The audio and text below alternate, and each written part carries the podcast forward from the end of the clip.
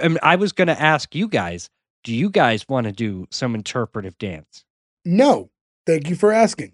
You first. I, I pe- people who are listening, well, it does not matter what dance moves we do. It will not translate well. Gordo, why did you just take your pants off? Gordo, come on. Now he's cutting Phyllis's head off with a chainsaw.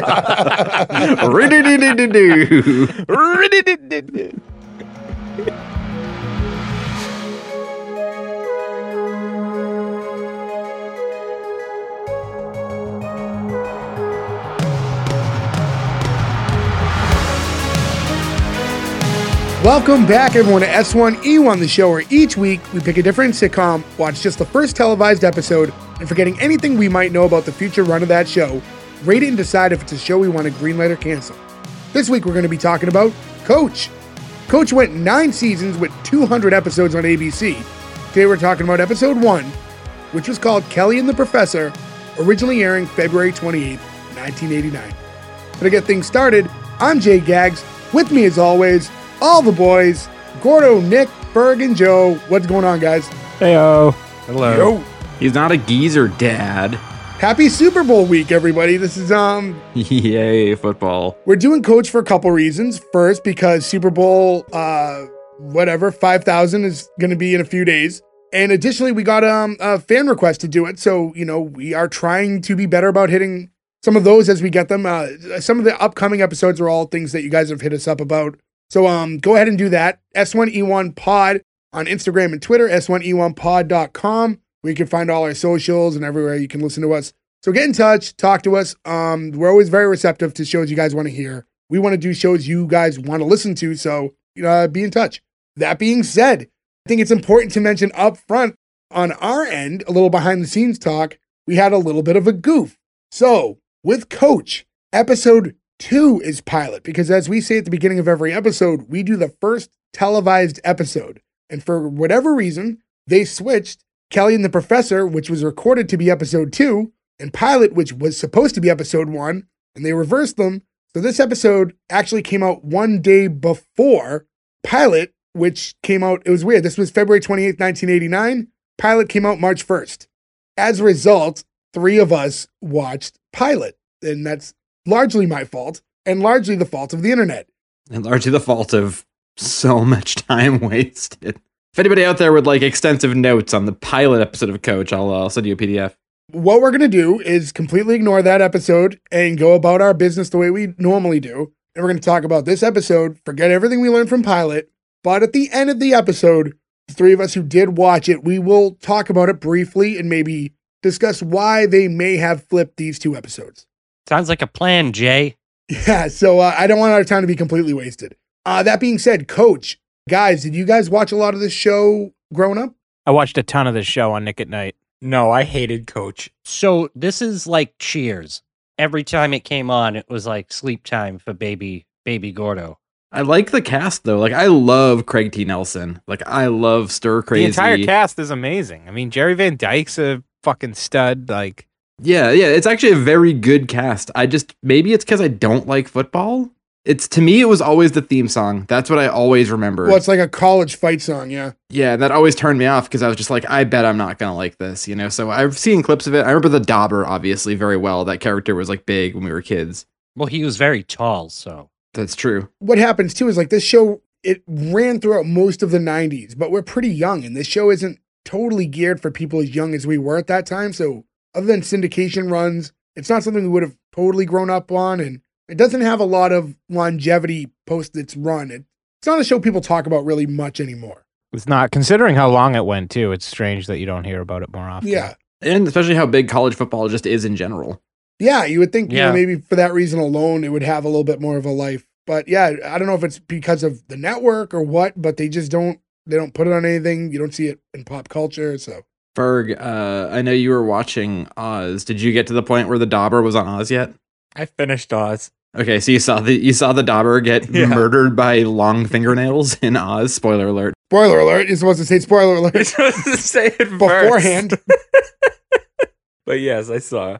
Not much to say other than let's just get right into the episode. It starts with the main character of the show, which is Coach Hayden Fox, and that's played by Craig T. Nelson. And he plays a head football coach at a school called Minnesota State University, which is a fictitious school. It was a fictitious school at the time of yes. the recording of this show. But later, after the show's run, the state of Minnesota, there was a college called Mankato, M A N, Mankato. So they made the Michigan State University Mankato, or I'm probably mispronouncing it. Yeah, it's not quite the same name, but yeah, it's it's there. But they're not the Screaming Eagles, I don't think, right? No, they're the Mavericks, but they also use the same colors as Hayden Fox's Screaming Eagles. Do they have a giant bronze statue of uh, Tom Cruise just giving the thumbs up? That's a Top Gun joke, Gordo. I know, like, yeah. Yeah, I knew you were yeah. going. No, they don't. Well, I'm sure football teams feel the need for speed, right? There's a what? Need for speed? Have you ever seen Top Gun? He definitely has not seen Top Gun. I have seen Top re- Gun. You missed I've... two Top Gun references. That are very very obvious. obvious Top Gun references. Why? Why would you be making Top Gun references? Because oh you said they were the Mavericks, and he was Maverick in Top Gun. See, that's how lame that joke was. It doesn't you, take you that yell much at explaining. Me about making bad jokes. It's not about the quality of the joke; it's whether or not you got it, and you didn't get the joke. Wait, what is it? We're like forty-eight seconds in, already ragging on Gordo. Well, Gordo is the dauber of this podcast. If we're all good. No, I'm the dabber of the podcast. Thank you very much. I'm the one that dabs on the haters. Joe, also, I've heard you re- reference him twice now. He, you know he's not the dauber, right? He's just dauber, but I feel like yeah. the dauber gives us more gravitas. He's calling him the dauber, which I do like better. Yeah, but when he's calling someone else, he'd be he'd be the dauber of this podcast. So it was uh, in that case, it works. Yeah, right. But maybe it's because I'm thinking of football, so I'm thinking of the Gipper. Well, anyways, we see uh, Coach Fox, and he's in um, like the training facility area for the team, and he's with a player named Fred, and he's like he's a pretty big boy. And Coach Fox needs Fred to hop up on the scale because he needs him to hit a certain weight for the upcoming game. He needs him to be at two hundred ninety pounds. There's like a nice moment right before he gets on the scale where he takes his hat off. Like, that's going to matter. He's like, every every time I'm at the doctor and they're like, time to weigh you, I'm like pulling my keys out, my wallet, kicking my shoes off. I'm trying to make that number as low as possible, and it never changes anything. Also, if you remember on Salute Your Shorts, when Donkey Lips wanted to uh, weigh in to go um, for the wrestling thing, he had his nutcracker in his pocket, which made him not make weight. Oh, that's right. It was the lobster cracker. Everything matters. Scale ended up being off by two pounds. Scale was off by two pounds. Did anybody recognize this actor, by the way? He's no. in a bunch of stuff. I, I, I, I looked him up. So he's in like nine episodes of Coach. So he plays this character through the whole first season. But uh, first of all, he's one of like the main crew in Roadhouse, which is one of the greatest movies of all oh, time. Yeah. He's like the heavier set bouncer guy who gets in the fight with them. But he's in uh, Van Wilder. Wait, is he the guy who gets killed by the bear? No, no, no. That's the guy who plays Bulldozer in the funny version of that movie, The Mask. Okay. But he's also he is the guy who gets killed by Danny DeVito's penguin at the end of Batman Returns. Yes. He's like the sad clown who's like, I don't know if we should go kill everybody's firstborn children. Oh, and DeVito's just like, ah, and shoots him. Oh, he goes, so isn't that a little? And he goes, no, it's a lot. And then he yeah. shoots him. I have a question. Is a weigh-in's a thing for football? I've heard about that for like wrestling and fighting. Like there's weight classes. I've never heard that to play. I've seen a, a lot of big game. football players before. I don't think it is. Unless he needs him in a certain way because he thinks he performs better. And it's like an incentive thing. Like, I need you at this weight because...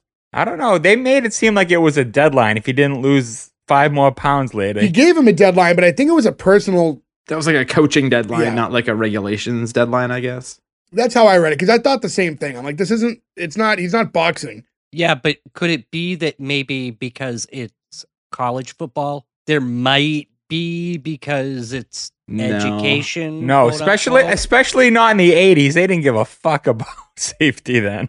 In any event, he gets on the scale... And as soon as he gets on, he he sets it at the two ninety, and it's not, he's not hitting two ninety. He moves it up to three hundred. He's not at three hundred. And then we find out that since last week, he's actually gained weight.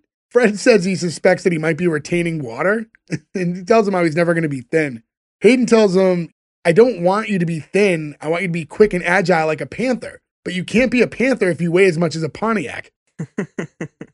Sign of the times, too. The Pontiac, R I P, a retired car. Yeah, my first car. Sign of the times, fat shaming being allowed. Also fat shaming. And a coach treating eighties! Somebody like this now. Yeah.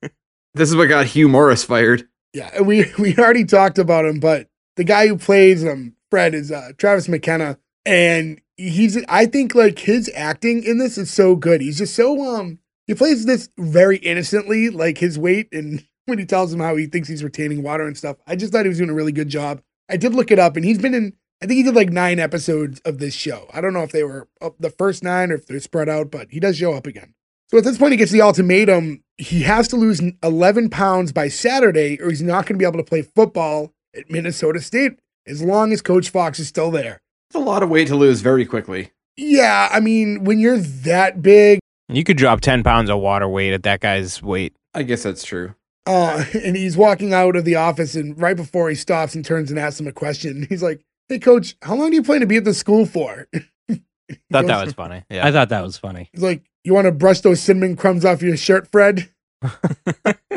And uh, that's when we get into the intro.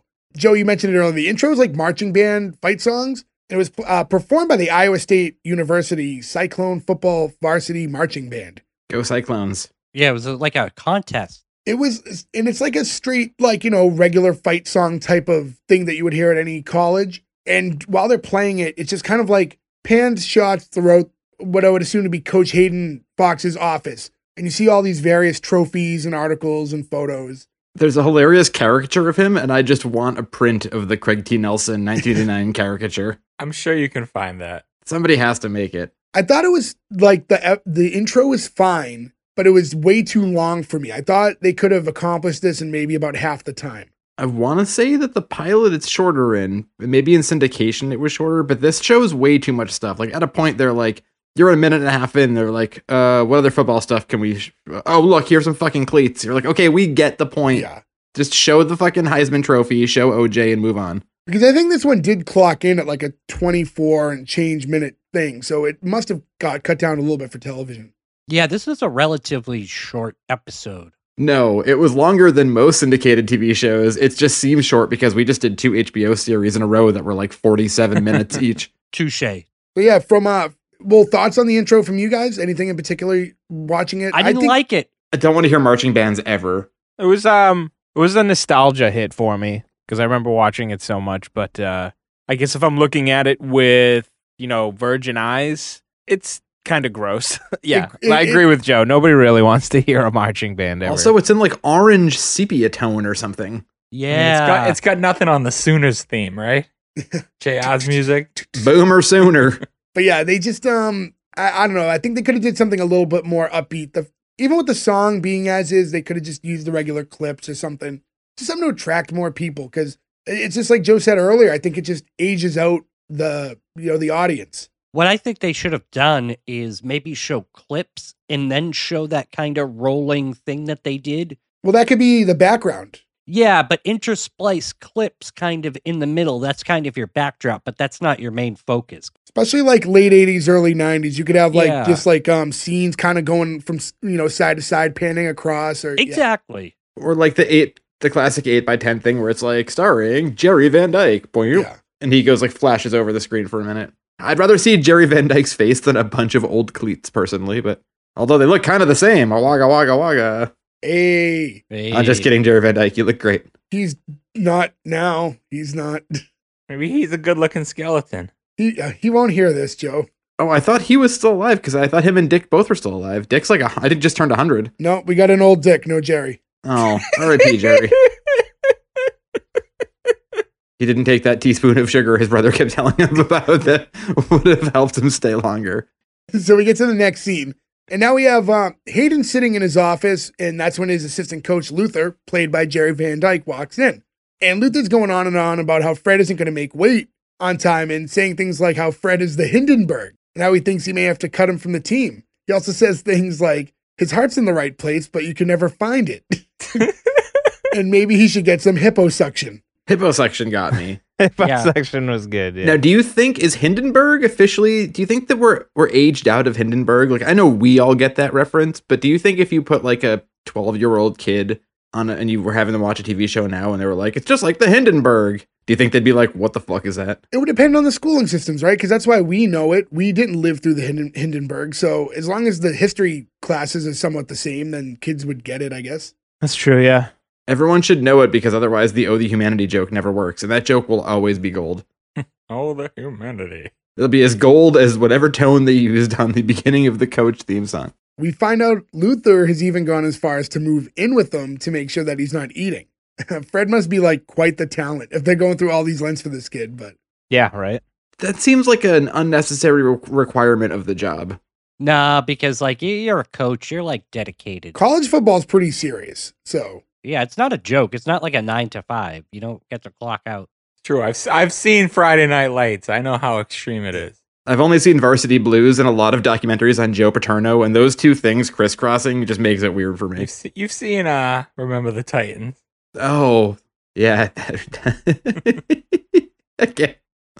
Great use of Buck Owens in that movie. And then bad use of pointing out of a car instead of looking at the road we were driving. I mean, there's a chance if if Fred is on like a full scholarship and he like has to get cut from the team for whatever reason, he could be sent home. So so they're giving him uh, the extra effort. I mean, it's probably good because you don't want to have a drop dead Fred. Yes. Cobwebs. But um. so, so we learn um, he has about three days to go until Saturday, and he's down already. He's down six of the eleven pounds. So uh, Luther says he needs to uh, take Fred for a walk. He's currently sitting in his car with the heat on and the windows rolled up. So a, a makeshift sauna, I guess. If it's illegal to do that to a dog, it's probably illegal to do that to like a nineteen-year-old wide receiver, right? Yeah, but the nineteen-year-old can open the door. A oh, yeah, dog can't, so yeah. He said he cracked the window. It's fine. And there's no way this guy's a wide receiver. I don't know. I picked a football position. I didn't know. Running back seemed hard. I didn't think this guy was a runner, but I don't know much about it. What's he, uh, what's he, the team's nickelback? That's Canadian Football League. That's different. Yeah. That's C F L. So as Luther's walking out, that's when Hayden's daughter, Kelly's walking in. And Kelly asks her dad if it's okay if they push their dinner plans from Thursday to Friday. And he's like, yeah, of course. That's not a problem. He's like, what do you have going on for Thursday? Turns out she has a date. And like, as expected, her, him being the father, he has some follow-up questions. He wants to know more about the boy that she's going out with. He says, like, you know, it's the first date that I've had to deal with. I wasn't around, like, while you were in high school. Again, we'll talk later, but, they, you know, we'll hear more about this coming up. But we do know now that they haven't been in each other's lives at all times. We know that there was a gap where he wasn't around. It turns out that the person that she's going on a date with isn't a, a boy per se, but a man. And it's not a fellow classmate. It's one of the professors. And when he finds out it's a fellow, like, faculty member, his face completely drops. He does some great grunt acting here. Everybody just goes, oh. It's like the only real genuine laugh I got in this episode. What bugged me about this was her surprise that he would be even remotely upset about it. Yeah, I figured we would talk about that. Bitch, you're eighteen. She also says they're the same age. Like, he, the guy she's going to see is close to the dad's age. Right. Where we find out later he's forty-four. That's absurd. You know what it is? He wasn't around while she was growing up, gave her some daddy issues, and now she's trying to get a daddy. You know what I mean? Well, there you go. That's the only way it makes sense, because coming from this from a different angle, right?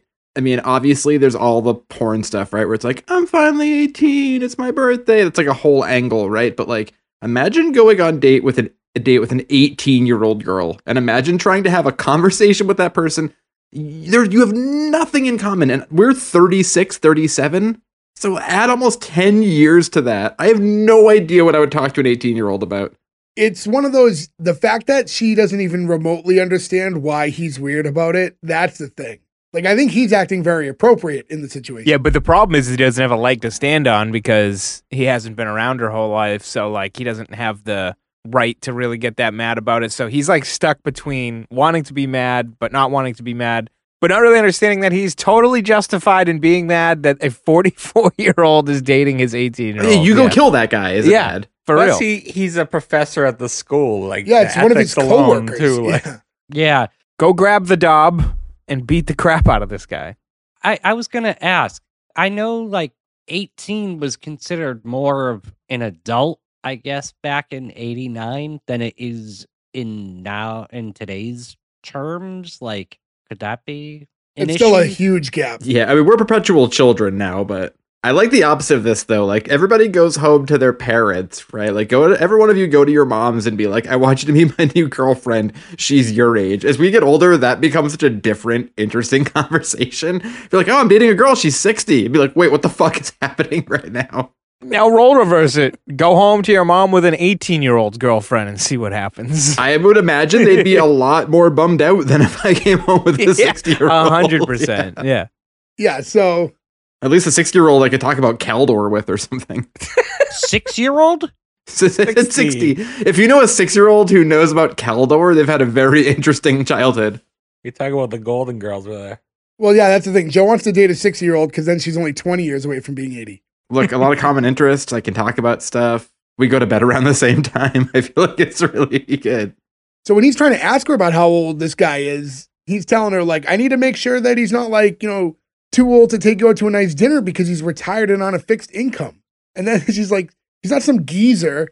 That's when we find out they're about the same age. Joe, you mentioned the geezer thing at the top of the episode. I feel like that's such a, a lost term.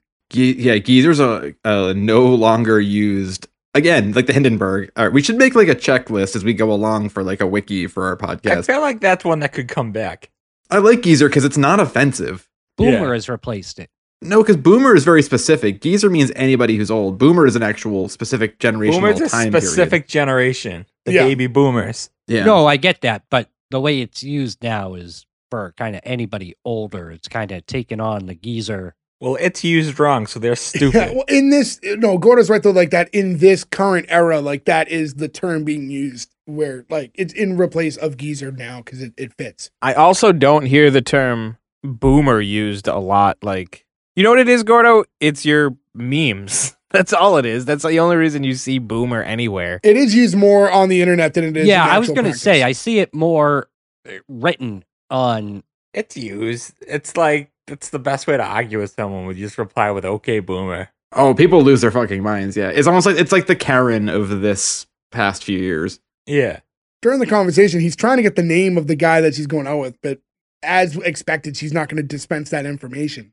He's like, I don't even know if this thing is like legal in the state. He's like, well, maybe not like, you know, officially like with rules, but it's certainly in the college. Like there's no way that it's permitted. And I thought maybe there would be rules in the college, right? You always hear stories about professors with students because I mean by the time you're in college the girls are legally of age, but you would think there'd be like standards and practice kind of rules within the college to not allow this type of thing, but it, it, you hear about it a lot. I think that's the beauty of tenure, where like you really can't be fired for like anything crazy. Like obviously we did like a crime, right? If there's sort of sexual crime or something that'd be different, but like if you're a tenured professor, I think you could date a student and just be like, suck it, I have tenure. You have to think of something way I think if you're like a first year professor and you do it, you could probably get kicked out, right? But I if think it's, it's established in the rules, that's different than like them just not, you know, liking it and frowning upon it. If if you're told upon hiring, we don't permit this, then that's different. Well, I would assume as yeah. long as it's not your student, there's no code of ethics breach because you can't play favorites.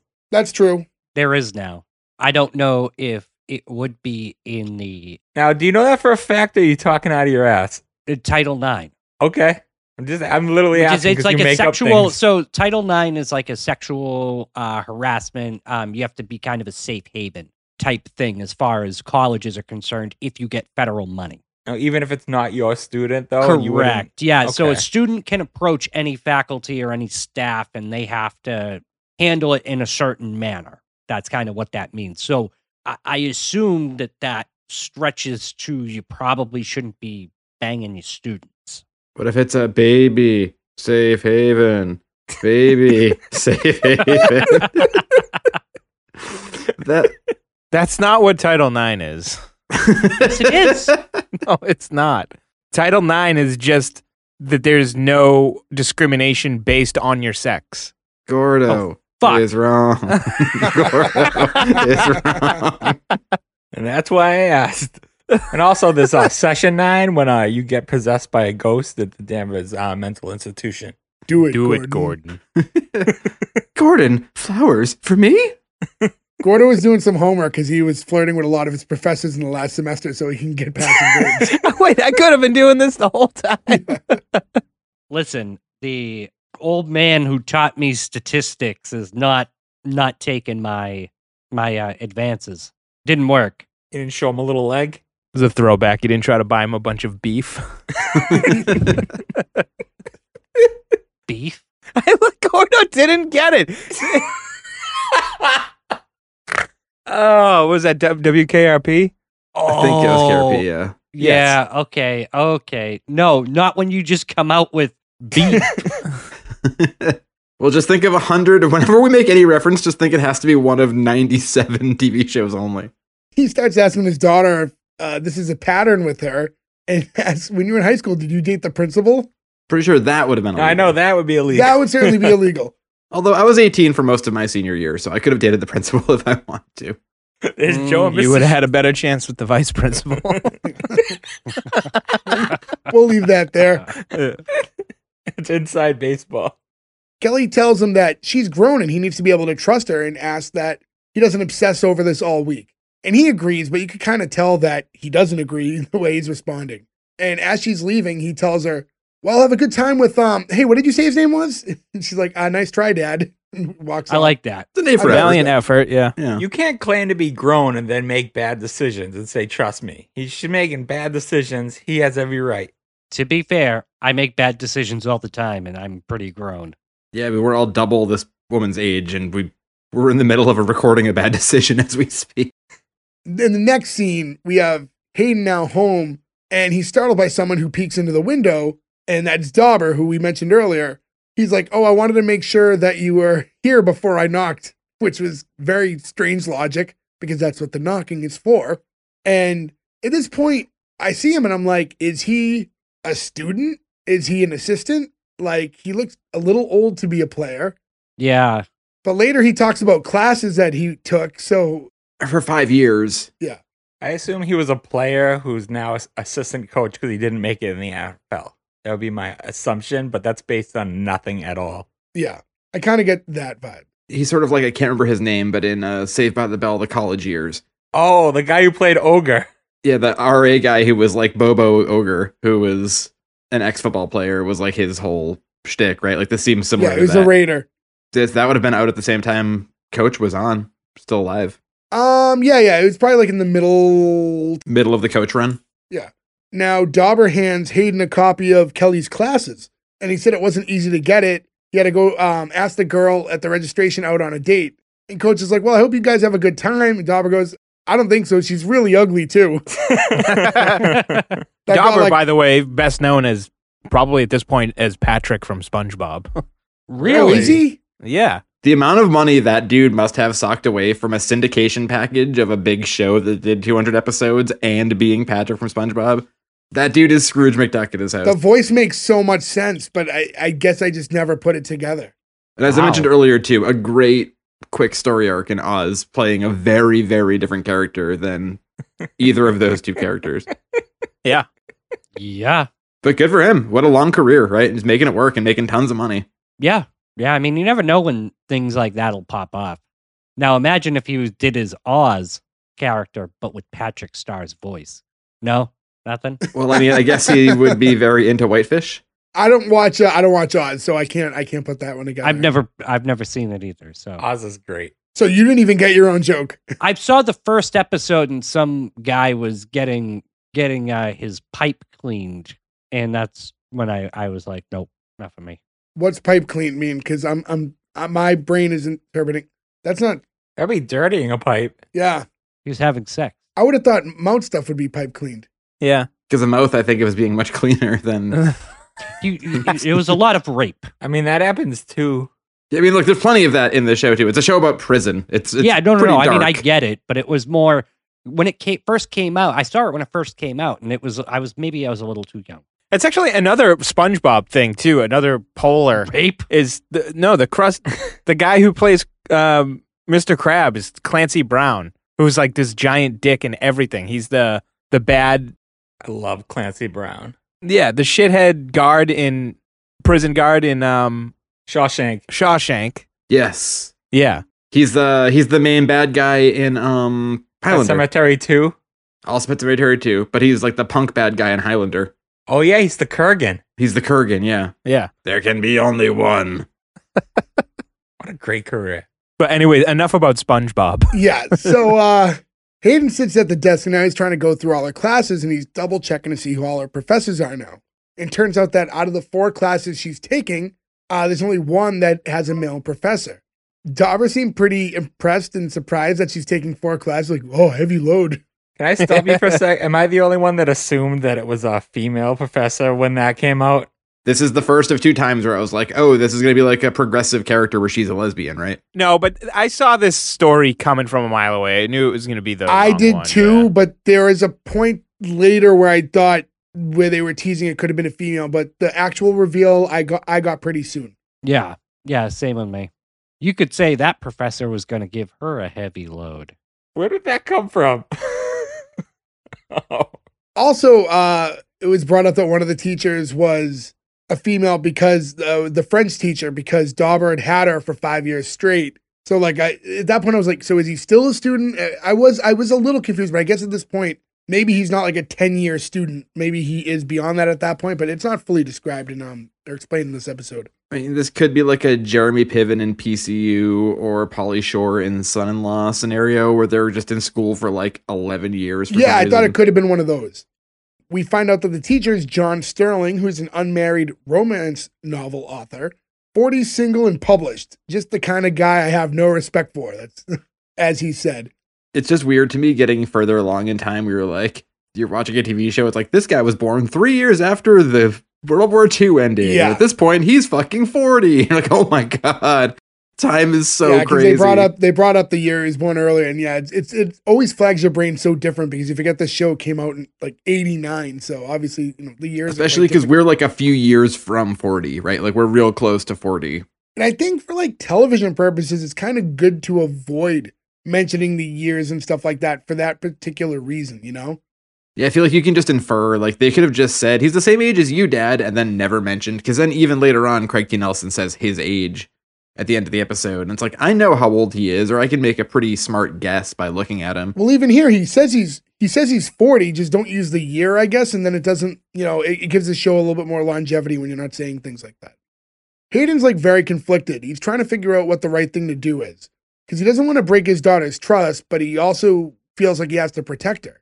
And he tells Dauber, you know what, I need to clear my head and go for a walk. Or protect her.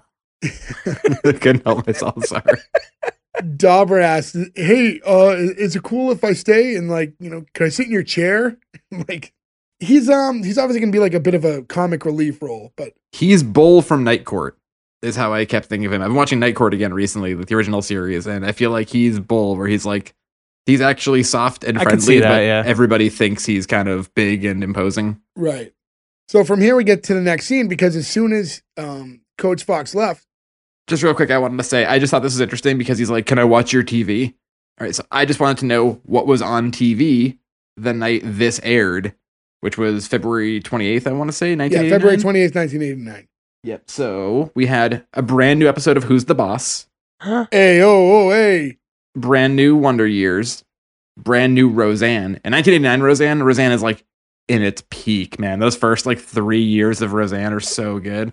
But if you didn't want to watch a sitcom that night, it was also the Miss America pageant was on T V on the uh, alternate channel. So ooh. I'm assuming Dauber watched Miss America for some reason, but that's just a guess. You think he was like beating off in the coach's chair? He's beating off in the coach's chair to Miss America? Yeah. I think he was watching the Wonder Years and just crying at Kevin kissing Winnie Cooper for the first time. eighty-nine, that may have been around that time. Yeah, so now in the next scene, we're in Doctor Sterling's office, and the student's just finishing up with him, and as he's going to leave, he opens the door and discovers that Coach Fox is hanging in the doorway. And the kid's like, he's trying to make light conversation with him, and he asks, hey, are we going to win on Saturday? And the coach replies, are you on the team? And he says, no. He's like, then you're not going to do anything on Saturday. And I loved that so much. That yeah. That might have been my favorite interaction in the whole episode. I just love how uncomfortable the kid was. And he's like, oh, yeah, okay, later. And it's always been a huge pet peeve of mine. Like, even with, and I'm not like, I hate sports or anything. Like, I remember being so excited when the Red Sox won in two thousand four, right? Like, it felt like such a, a big thing. But I can't say, like, did you see the Sox? We won last night. Like, I hate that weird ownership thing. It always. But everyone does it. That's such a common thing to do. Like, I hate it, though. But I did like him getting called out on it that way. I thought that was pretty perfect. This kid, too, he's like a real throwaway actor or whatever, but he ended up doing like two hundred fifty episodes of The Simpsons as like, like he is every time there's Bill Clinton, it's this kid. Oh, weird. Really? He has like a weird long Simpsons history. He actually took over the character of Legs after Hank Azaria stopped doing it. that I couldn't figure out if he's the one who said, "I'm seeing double four crusties," which is like my favorite Lex line in the history of that show. After he leaves, Doctor Sterling is now alone with the Coach Fox in the office. And Hayden's like making some light small talk and pretending he happened to be in the neighborhood. And Sterling's obviously very confused about this visit. And eventually he asks the coach if there's something that's on his mind. And that's when Hayden mentions that, you know, my daughter's in one of your classes. And when Sterling asks which one, he's like, oh, your freshman English class. And he's like, oh, well, I have two hundred fifty people in that class. I'm afraid I don't know who she is. That's a huge class, by the way. two hundred fifty yeah. students in one class. That's that's more than our high school class. Right. Yeah, that we graduated with ninety. We may have started with that, but, you know, heroin kind of took a lot of that away. But I was a little skeptical because when when he first said that there was like, um, he's like, there's so many people, I don't know who she is without the name being mentioned. I was like, maybe this is the guy. He feels guilt already. He's already denying knowing who she is. You know what I mean? Because he was so quick to say that. I mean, I guess there is no excuse, but I mean, Fox is a, a relatively common enough last name. Maybe you wouldn't put two and two together that it was Hayden's daughter. They have different last names. Yeah, they have different last names. Right, her last just... name is Armstrong after her mother, I think, or her mother. Really? Okay, yeah. So that's even easier to write off. You don't know this, though. The fact that he said, I don't know her, without saying, oh, what's your daughter's name? Like, to me, that was like, oh, because he's dating her, he feels guilt and he's trying to deflect. Oh, okay, I see what you're saying. At that moment, he didn't even ask her about the date yet. He just said, my daughter's in your class. Yeah, but if he knew he was dating his daughter, you know what I mean, he'd probably be trying to play stupid. Well, maybe he's thinking, like, something about the grades. You know, like a father would go in and be, you know, that's not unheard of to have parents call professors. Yeah, but I was, I'm playing off the idea that we're going into the situation assuming that this is the person Kelly's on a date with. So I'm thinking that that's why he's deflecting whether or not he knows her so early. But this is when he... Hayden finally comes right out and says, like, hey, you have a date with her on Thursday. He's like, oh, boy, that's your daughter? Oh, so you do remember her. And he's like, I had no idea. He's like, oh, gee, that makes me feel so much better. And then uh, Sterling's like, no, this is just a big understanding. He's like, what happened was she asked me for some extra help with her studies, and I suggested that we do it over dinner, which now looking back on it would be considered by most people as a date. I do like that he changes because he's kind of being a dildo at the beginning of this scene. He's being like really smarmy. Very abrasive to him. Yeah. yeah. And yeah. for no reason. And like Craig T. Nelson is like six foot five and like a beefy dude. Like it's almost just like, don't do this. If this guy hits you, you're going down, man. yeah. But you're also fucking coworkers. So maybe just don't be so rude to your coworker. That would have been a much better scene though. Like no small talk. He just kicks the door in and beats the piss out of this fucking professor. Change the tone of the show for yeah. sure. And like while this is happening and while he's kind of interrogating him, I, I don't want to say he's chasing him, but he's being the aggressor. So he's moving towards him. So Sterling's constantly like moving away from him. So they, they're kind of like circling around the office. And at one point uh, Hayden picks up like that, like there's a bust that's on the desk. I don't know. They never said who it was. He thought it was a president. Shakespeare. It was Shakespeare. I didn't catch it uh, well enough to know it was. So he has the Shakespeare uh, bust in his hand as he's walking around, and you think he's going to try to hit him with it or something. He tells the coach that as a fellow faculty member that he respects him and he would never do something like that if he knew.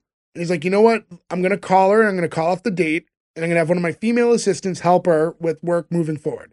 And like Hayden's very relieved to hear that. And he's like, okay, but the only other thing is don't tell her I had anything to do with this, and you can't tell her that we spoke at all.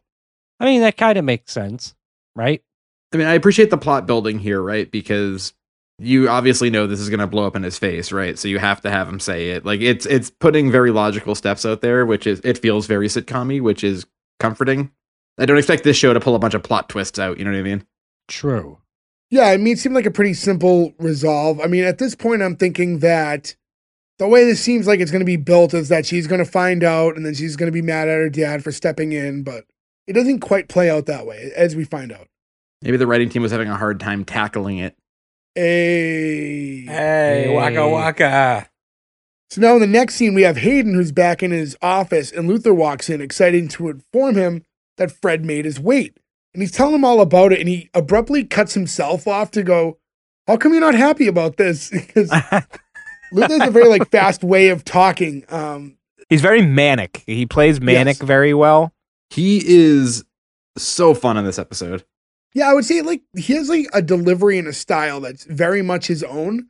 It's kind of tough to describe how he's talking at times. Did you see how they had to fight to get him in this show? Yeah, I did read about that. It was like A B C did not want him for um, for some reason. They just didn't like him. Why would you not like Jerry Van Dyke? No, it was it wasn't so much A B C. It was what happened was before this, the creator of the show also co-created Newhart. Yeah, and they didn't want him on Newhart.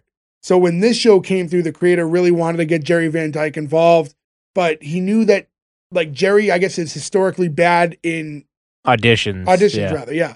So he had to, like, lie about how long he was away for doing, like, a comedy thing so he could, like, kind of get past it so they didn't have to bring him in. Now, what was Jerry Van... Obviously, he's the, the brother, I believe, of Dick, Dick, Dick Van Dyke. Um, what has he been in before this? He's one of those guys who has like eight million movie and T V credits. He's also in everything that Dick Van Dyke's ever done. Like he's a character on the Dick Van Dyke Show. He's a character on Mary Tyler Moore Show. Like he pops in to... I want to say he did something with Leslie Nielsen too. And I can't remember if that's a lie or not. But I feel like I remember him and Leslie Nielsen being in something. He's got a long story arc in Yes Dear, a show that we covered that I really love. He was very funny in that. Oh yeah, I forgot about that. Oh, okay. I just didn't know if he was just like, he is my brother. Yeah, no, he wasn't in any like blockbusters or anything like that. He's okay. just kind of always around. Though. Yeah, comedic actor who'd pop up, especially when you're talking about the age of like variety shows and stuff. You can just like have him come in, gotcha. fast talk for five minutes, be funny, and then next week it's somebody else, you know? He's not, he's not the leading man. That's when Hayden starts to tell Luther about the problem he's having with Kelly. And he goes, wait, problem? He's like, no. And he eventually tells him about the date and how he had to go down to this professor's office. It's like, you talk to him? Like, yeah. Okay, I'll buy that. You you talking to me? Why wouldn't you talk to him? I'm not doing that any justice, but um, this is kind of an example of how he, he I don't know. He, he just says all of his thoughts out loud pretty yeah, much. Yeah, and he he repeats he repeats um Hayden a lot. He kind of, to go to sports metaphor, he kind of reminds me a little bit of a faster talking Daniel Stern in Rookie of the Year. He's just like not super smart. He's That's got that call, position yeah. where he's like an assistant coach. I got who who was the coach in Cheers? Coach. Coach. I can see that too. I can see him being close to Coach. The God, I was thinking I was thinking I was thinking the exact same thing. He's very similar to Coach. Yeah, they are. Who's the coach? Well, Coach in Cheers is a little bit more like aloof in a, a space shot. Yeah, right. Yeah, but they have that same they filled the same role. Yeah, Luther seems more competent at least. He's telling Luther about, you know, I may have intimidated him a little bit, but I didn't hit him or break his statue or anything. Oddly specific. And he's like, you know, that's being a good father, isn't it? He's like, yeah, I mean, if you didn't hit him or break his statue or anything. I do think, like, you know, talking about him, Jerry Van Dyke, I think, has really great comedic timing. But I did hear that, I guess they didn't have, these two actors didn't have a lot of chemistry at first. At least according to Jerry Van Dyke, he said they had to work on it a bit. I imagine he's probably tough to act around, Jerry Van Dyke. Well, he was saying that uh, Craig T. Nelson is like a bit of a loner. So like they, they didn't have like a lot of time to like interact. So I think he probably like likes to buddy up with someone to have like on-screen chemistry. And I think Craig T. Nelson kind of just did his own thing. Speaking of Craig T. Nelson, I can't think of anything else he's in besides this and Poltergeist. That eighties show. I I don't even remember him in that eighties show. He was the dad. He was the dad in that eighties show. No, he's not. No, he's no, not. Right? No, you're thinking of um the guy from Unhappily Ever After. Um, guys, forgetting the dude name. Who was also in Dexter. Oh, that's right. Yeah, and the lost episode, first episode of Pete and Pete. Yeah. Oh, yeah. Right. He was the other dad. Uh, another good Craig T. Nelson. He's the. So I was gonna say the thing. Craig T. Nelson to me was never a comedic actor, right? Because you think of him in Poltergeist, he's like a serious dad being put yeah. upon a horror movie. Stir Crazy, he's the villain cop going after Richard Pryor. God, I can't think of his name. Um, Willy Wonka. Uh, it's just driving me insane. I can't remember his name. Gene Wilder? Gene Wilder, yeah. Thank you. And then Action Jackson, which is another great lost eighties action movie. He's like the bad, evil drug dealer guy, too. And that's like right before this. He's always playing these sort of like So this is out of his comfort zone, you think? Yeah, he's not like a super always comedic guy. He does comedy yeah. well. He's funny in this, but I feel like Jerry Van Dyke and him are probably coming from two very different worlds. Reading up on him a little bit, Wikipedia did point out to me that he was a part of the Groundlings for a bit. A lot of people, like, surprisingly were part of the Groundlings. Craig T. Nelson was? Yeah. Interesting. So he's got comedy chops from way back So then. He did stand up for a while. And then he just said, I don't want to do it anymore. He got sick of it and then left. And he was like, a he like went off and like went, I forget where they said he went, but he went somewhere remote where he was like a janitor and like a carpenter and like a woodsman. And then he came back and then this was kind of offered. Well, that would explain why he's looked at as a loner uh, if he's doing that kind of stuff. Oh, you know what else he's in that's big is he was the voice of Mister Incredible in The Incredibles. Oh, that's right. Yeah. Yeah. I would love to see what is what type of stand-up he did at that time. It's always interesting when you like find out people like like Michael Keaton doing stand-up is always like a thing that blows my mind, right? And he was really good at it. He stopped because he was also just such a good actor. He was getting good acting roles. But you ever watch like Michael Keaton stand-up from like nineteen eighty-one or whatever, or nineteen eighty? It's super funny. Didn't know that was a thing, but now I want to watch it. I'll just stick with Beetlejuice. Look up Michael Keaton reading the Bazooka Joe comic. It's a bit he did um, that's like a taped bit that's really funny. So now Coach tells him, why don't I feel good about any of this? And he says, moving forward, he's, I'm going to stay out of her business. I'm just going to let her live her life. And as he's exiting his uh, his office, he's he's like going up the stairs and kind of ranting out loud. And you can hear him talking about how being a parent is so hard. And why am I supposed to know things about having a girl? I'm a forty-four-year-old man. It's like I'm starting my life all over again. He's just like, you know, talking to himself as he's drifting away. I feel like him saying this in a little bit of a different tone is just Tom Green and Freddie Freddie got fingered. He's like, what am I having a girl? I'm a forty-four-year-old man. Like, it's just all I could think of was Tom Green. Hey, did you guys notice that it's almost always night on this show? I guess it's the interludes. Even when the, even when they're in school, like the it's dark behind the windows and stuff. Those Minnesota winters, man. It's just long, dark days. Yeah. That makes sense, actually. Do you think they went to go catch some A W A after this? I think the timing might be a little off, but... Uh, eighty-nine, A W A was still going. It was bad, but it was still going. Oh, really? It was still going that... Okay. So uh, I think that's the third wrestling reference of this episode. That'll happen. Back at Hayden's house. Hayden's cabin. Yeah, I did want to bring that up, actually. So it's it's like a... It looks like he lives like on a... Well, he says he has a boat out front at one point.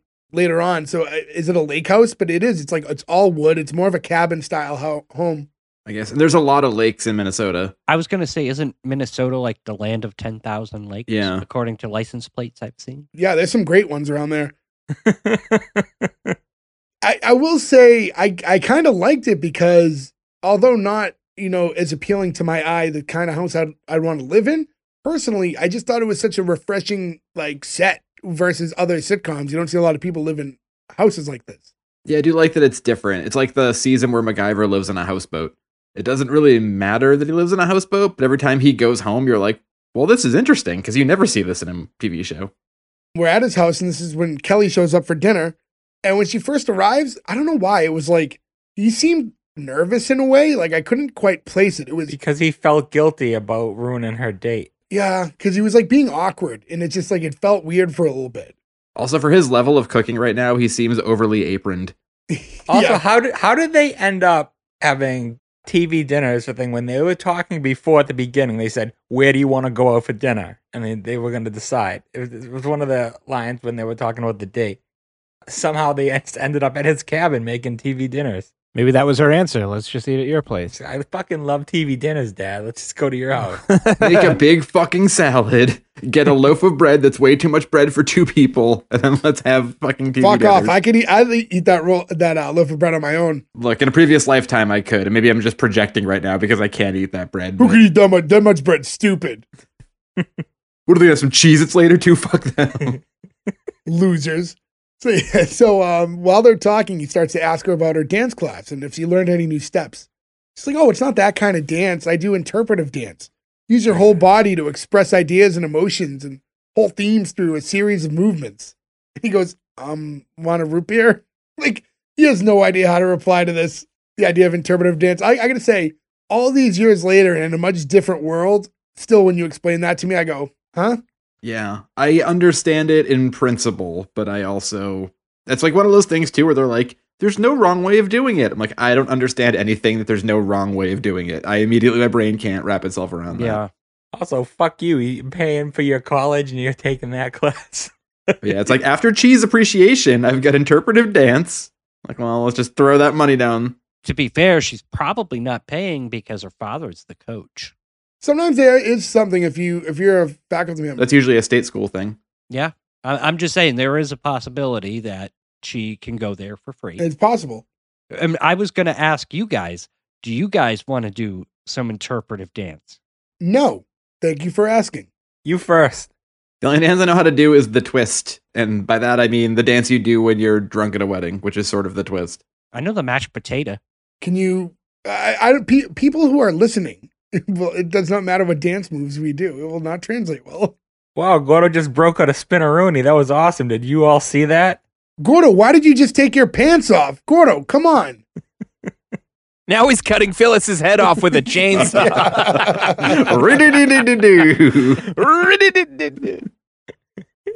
Gordo, that's um, that's a Top Gun joke.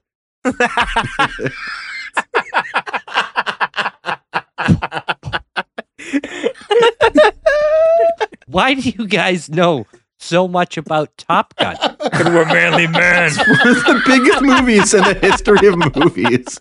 And it came out when we were kids. Why do you no, not know Titanic Top Gun was? Dude, the sequel that just came out made a billion dollars. Like, and that's like, so did like eighty for Brady. It, it comes out tomorrow. It didn't make any money yet. And Gordon, you spoiled it. I don't want to tell you, but we were going to pick you up after work tomorrow. We're all going to see eighty for Brady together. You can quiz us on some more constitutional knowledge on the way, too. Anyways, she asks if she can help with dinner, and he tells her, we, we just kind of went over what they're eating anyways, but he says, hey, why don't you work on the salad, and I'll take care of the main course. And that's when he opens up the freezer, and he says, you want uh, turkey with all the fixings or uh, Salisbury steak? I was thinking, I don't think I've ever had Salisbury steak. If you went to high school, you've had Salisbury steak. I never, that... No, I don't think I've ever eaten it. It's not good. It's not bad. It's either. Not good. Yeah, it's exactly it. It's just a salty fucking gross beef patty covered in gravy, but it's like weirdly tasty.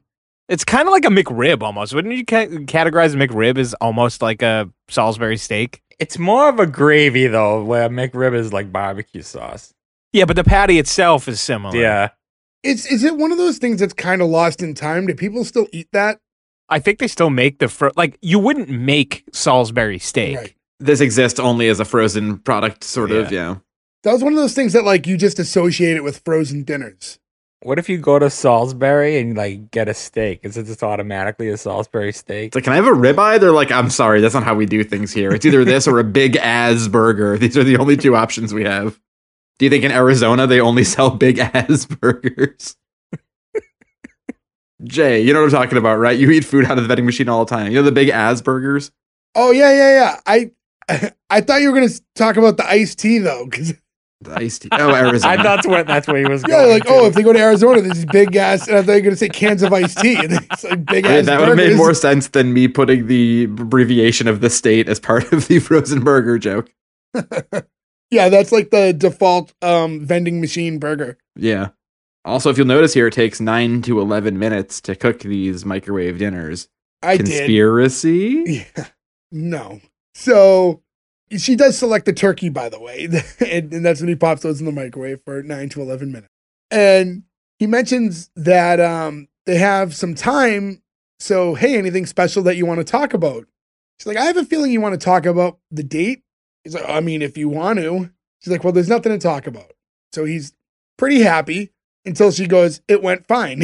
He's like, wait, you went on the date with the professor? You went, you that actually happened? And she's like, yeah, why? What what's the matter? Like, nothing, nothing's the matter. You had your date with the professor. It went great. I couldn't be happier for you. He's like, here, butter this and stick it in the oven, will you? And he hands her a giant loaf of bread that now looks like a bowling pin because he held it so tight at one point when he's finding out about this date. Oh, that's why it looked like that. I just like, I, was, I, I noticed the shit. I was like, why is it like skinny at the top? I thought it was a bag, like a brown bag. No, he was holding the bread so tight that it squeezed it. So like there was a yeah. Part, yeah, I missed oh, that. So it's misshapen. Now it's a funny joke.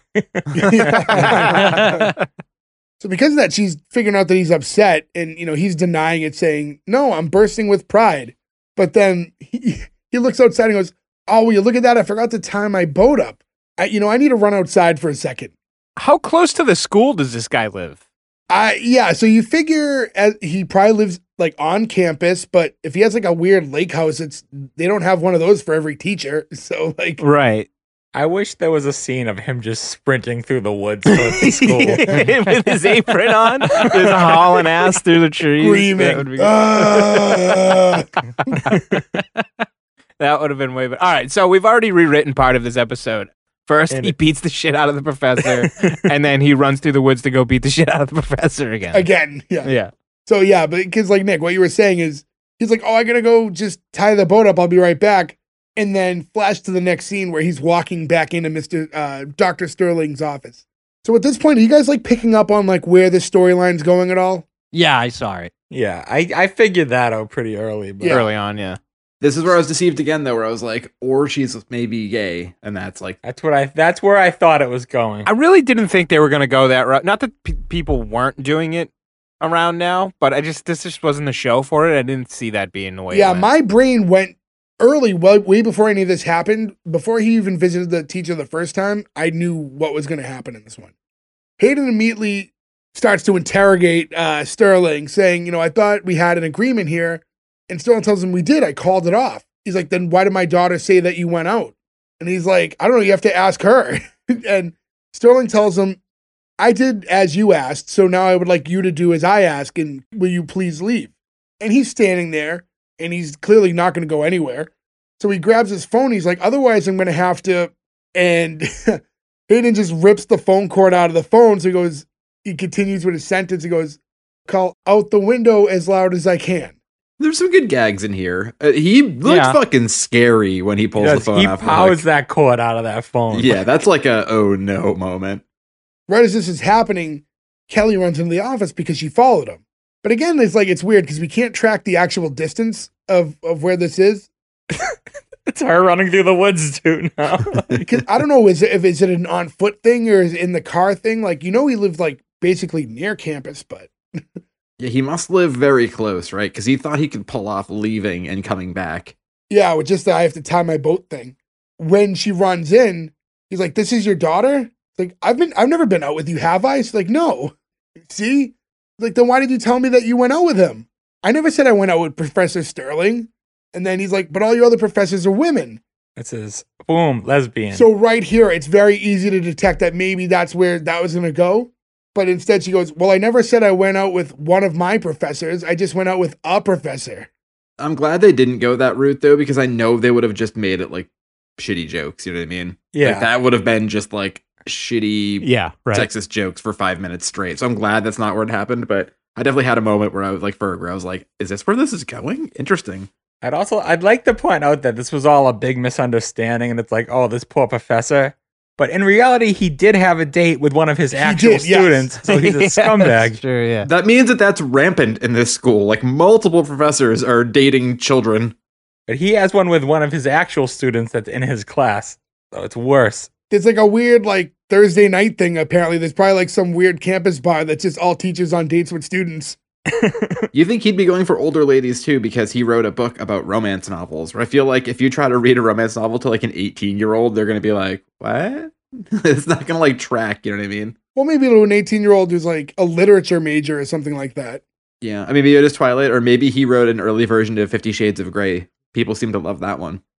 So now when Hayden finds out that Sterling isn't the professor that she actually was supposed to go on a date with, he gets very embarrassed. And he's sitting at the desk and he's trying to like repair the phone that he ripped the cord out of. He's like, I'm, I'm pretty good with these, actually. Hold on. And Kelly's apologizing to the professor. And, you know, Hayden tells his daughter, you know, I was just trying to be a father. And when I looked up who your professors were, naturally, I thought it was him. So I tracked him down like an animal and threatened him. So he admits that he's not great at this and he hasn't really been a full-time father in sixteen years. And he's been thinking about how her mother is probably worried knowing that she's there with him now. And they get to talking about how the two really don't trust each other that much. And a lot of that is because they don't really know each other that well.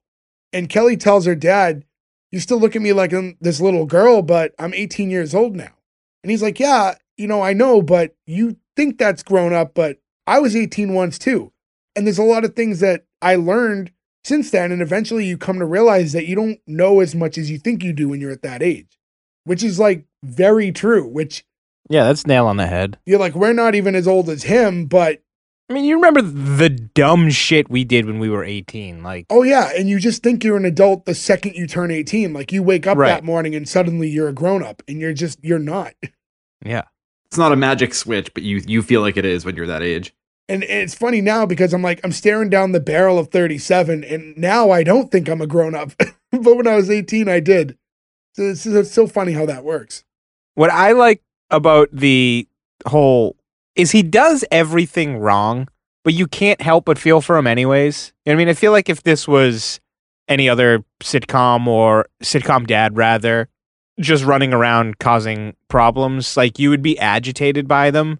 But for some reason, he's endearing, and I don't, I can't really figure out why. Like, I think it's just the fact that he's trying so hard and he's just doing it wrong. It's a couple things, I think. First off, it's with good intention. He's not doing anything with bad intentions because he's trying to protect his daughter. Right. Second, I think the underlying thing for us is, regardless of the T V show and the fact that she's supposed to be right and he's supposed to be wrong, we all on a personal level think it's weird that she's dating some someone who's that much older. That's probably more it. That's their mistake. It should have been a slightly older student. And he's like, oh, wait, four years? That's too old for you. Like, and then like bully a kid. Like, yeah, because when we hear it, we think of this as like, no, that's not right. So when he does all these things, it's like defending her in a way that we think is justified. The other thing that makes it work, and again, and not to talk about the pilot episode here, but we don't know the history between Hayden and his daughter at this point. We just know that they haven't been in touch a bunch, right? So we don't know if that's been bad, if he's been absent, if he's been protective, right? I feel like if you had more information, whether one way or the other, you'd have a different opinion of it. But you don't really know in this episode. You just know they haven't seen each other much in the past X amount of years, so you sort of go with him on the, the ride for it. But if you knew more and it was worse, you'd be like, well, fuck this guy. Yeah. He tells her that he has a lot more to offer being her father than she might realize. And they realize they need to both start working on trusting one another. And she says, how about I tell you the name of the professor? He's like, uh, sure, yeah. And she's like, okay, his name's Professor Cameron. And he goes, okay, well, uh, why don't you head back to the house and I'll be there in a few. And he's like, hey, no, it was just a joke, because she's obviously like, see, as soon as I told you, you're going to go do something. And she was like, you know, I'm joking too, because his name's not Professor Cameron. And they realize they both have like a long way to go as far as the trust thing goes. And now he asks her if she likes cold turkey. And when she says yes, he's like, well, let's go have some then. And I actually, I thought that was delivered like very sweetly, that, that little last interaction between I the thought two. It was corny. I'm sorry. I think it was sweet, except for the music swell. The music swell is what made it corny. It was a real bad product of the times. All those yeah. sitcoms did it for some reason. I don't know why. At least the music isn't like the sad version of the marching band theme. That would have I would have liked better. That way more. If they're having that conversation, you just hear in the background like burr, burr, burr, burr, burr. Boom, boom, boom. I prefer that. Bum, ba-da, ba-da, ba-da. But uh, okay, now can we commission a marching band to just do a sad music, down tempo version of the Cheers fight song? Uh, coach, Jesus, coach fight song. Well, I'll I'll say this, like, you know what that flags when I think about it is how like the Rocky theme, like, they just like somehow just playing it at different tempos with different instruments gives it such a different vibe throughout the movie. Yeah, when he's like down on his luck and the end of the movie, he's just walking around bouncing the ball, just like yeah. Just sad piano style. It's like, why is that sad all of a sudden? Take it to the zoo. That's the conclusion of the episode. And like I said, usually it's just kind of like a, additional thoughts and opinions. But what, I, what I'd like to do here is where three of us watched Pilot, which is episode two, not get into it too deep. But I think it's really, it's a unique situation where we kind of watched it by accident anyways. And in the for, the for the fact that it's called Pilot in episode two is very is very strange to see. But I think comparing these two episodes, you guys watched the two, and, and we talked about it a little bit off air before we started. Episode two, which is, you know, what was supposed to be the actual first episode, very, very different tone. and virtually no comedy throughout that whole episode. And the the episode, the premise of it is just Kelly, who's been with her mom the majority of her life, decides that she wants to go to Minnesota State, and which is the school that her father works at. And they have not had much of a relationship for most of her life. And for the majority of this, he kind of doesn't want her anywhere near him. And like the vibe of that whole episode is kind of like portraying him as a pretty shitty dad. He's the whole episode is just, I am the worst fucking dad. I'm blowing you off for my girlfriend. Yep. I yep. don't want you here. I don't care. I haven't seen you in fucking over ten years. Yeah. yeah. Like it, you don't feel on Hayden's side at all, which is why I think they should have canned this episode and just written a new one. Yeah. Cause he just kind of yeah. comes off like a jerk the whole time. But it does a much better, a much better job of introducing you to the world. It introduces you to the Dauber. I'm just gonna keep saying the for Nick. Yeah. It introduces you to uh, Jerry. It introduces you to Coach's girlfriend, who's credited in this episode, but not in it. The one we watched. Yeah, I noticed that too. I thought it was yeah. weird. You get like this whole world that they're in. You see the whole football team also too, and you see him interact with the football team. You get yeah. that he's a coach who's actually coaching the whole team. Like you get it with the one kid in this one, but. They did everything right in that initial episode to make it a pilot, except they made Craig T. Nelson's character a fucking psycho that nobody yeah. would root for. He's basically all but telling her, like, I don't want you here. yeah, pretty much. Does it get more of a pass as the second episode, or no, does it just no. suck either way? It makes no sense because the episode we watched today, right, that we're talking about, it's full-fledged Coach's daughter lives here. So then you're watching episode two and all of a sudden... Which airs the next day. The next day, you're seeing an origin story of how that happens. Yeah. And it's not like there's like a a dream... It's not like there's a transition in the beginning of that episode either. That would make you look at it like a flashback or anything like that, which I could see them adding in post or doing something that would make the second episode work. But it doesn't work as S one E two. I would have done it as a special one-hour episode. I would have cut out all the parts that didn't work that made Coach a dick in the first episode and put them in, because you can make this and that probably a good forty-minute episode, then have her going on the date, like day two of her being there and them getting along, and her being like, whoa, you're going on a date now? I thought we were going to have dinner. We're trying to get along. Like, it would work. Yeah. And the, the date could be what makes him realize he cares about her. And yeah. turn it around. Yeah. They could have done, I mean, honestly, I would have just scrapped it all together and just said, fuck it. You know, we're, we, this doesn't, it doesn't work that well. Let's just drop people right into the world. Because there's a lot of shows that do that, and that's fine. You don't always need origin story. No, but what, what but the whole show is based around Coach Hayden, and he's like a massive dick. Well, yeah. In the pilot. In like, the pilot, why the hell yeah. would you... Like, I understand why they scrapped it, but why didn't they just, like, completely... That's what I would have did. I would have just completely scrapped it and not aired it at all. Why air it, yeah. Yeah, because episode two, literally the next day, you see this guy being such a dick that you're like, cool, well, that awesome episode I watched yesterday, I don't want to root for him anymore. I just thought, like, not just that, but the overall tone of the show, the the comedic elements. There's not a lot of joking around in that other episode. It sucked. He's screaming at the team. Like, it's just, it's not fun. He screams at the team twice, but you meet Coach's girlfriend in the first episode, and then you meet his daughter he hasn't seen in a long time, and his daughter and his girlfriend look way too similar yeah. at first glance that they you're do, like, yeah. oh, well, now this is weird, and I don't like it at all. Well, I guess you could argue that maybe his daughter just looks a lot like her mom. And that's his type. Okay, I feel yeah. better about that now. Thank you. You worked me through that one. But yeah, so I I mean, I, I wanted to touch on it a little bit because it was weird that they just swapped it like that. And because we watched it, it made so much sense to me. Because watching episode two as episode one, the first televised one, I could see how this is a, a much easier thing for people to fall into this world and come to like the characters. I would like when we actually go into the green light and cancel for you three to... green light and cancel both. I want to see if your opinions would have changed. Yeah, I'll, I'll have my official. I'll tell you how I how we're gonna rate the episode we did, and then I will tell you how I would have rated it had I watched just the other episode. I'll do the same. Yeah, I'll do the same. And I guess that being said, we might as well get into the green light or cancel. So, um, you know what? I'll start with the two guys who didn't watch both episodes. Then, so uh, Nick, I'll start with you. I thought um, so. This show isn't really breaking any molds as far as writing goes. It was a little generic for a pilot anyways. I can't really remember the rest of the show. Like I said, I watched a lot of it, but I was like, I don't fucking ten, so I don't really remember much of it. Aside from the cast helped the writing enough that I'm going to greenlight it. I love Jerry Van Dyke. Craig T. Nelson kills it. The You don't see the rest of the cast very often with exception to him and his daughter.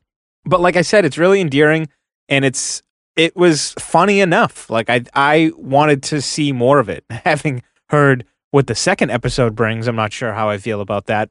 I, I don't know. I just really enjoyed the direction it seemed to go. I wanted to be part of that environment again and see what else happens. So it's a green light for me. Berg. All right. I said at the beginning of our episode that I didn't like Coach as a kid. Well, I, I don't like Coach as an adult either. The fact that like they were trying to make him out to be the bad guy and I one hundred percent think he was right the entire time. That's hard for me to get past. Other than that, I mean, it's the show's well done and stuff. I just didn't enjoy it. I was bored and I'm basically just canceling it because I didn't like the show, but I don't have that much critique for it. Gordo. Okay, so I'm doing Kelly and the Professor, correct? Yeah, yeah. Start with the, the one we're actually grading. I, I didn't like it. I, just like Ferg, I didn't like it as a kid. I thought maybe it would be like a Cheers, Cheers situation where maybe I would come around to it as an adult. I just didn't like it. It's just not my... I don't know what it is, but I don't like it.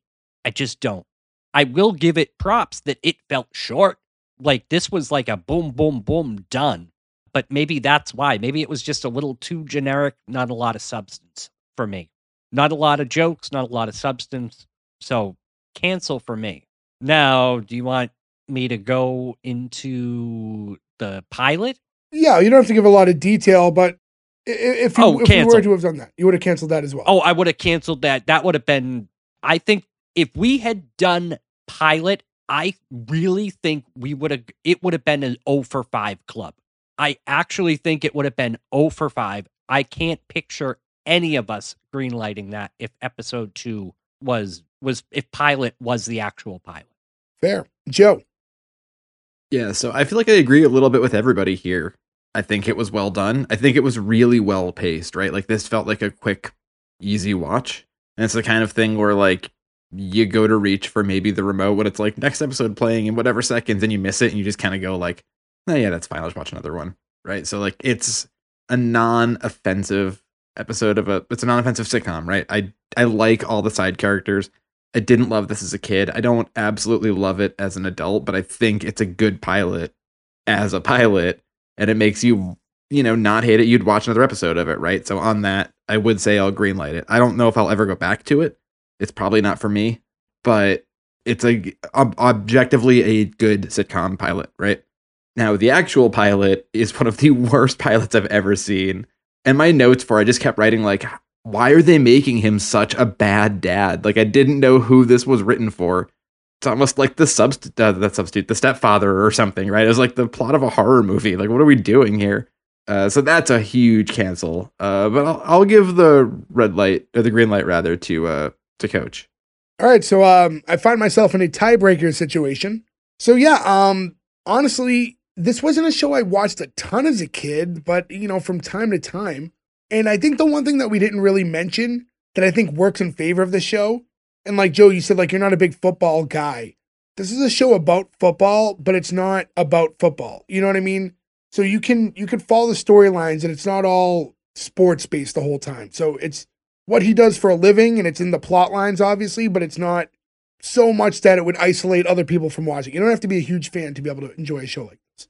So that being said, I'm also giving it the green light because, um, I don't know. I just, I just thought it was an easy watch. It was fun. It was a very classic sitcom. It paced really well.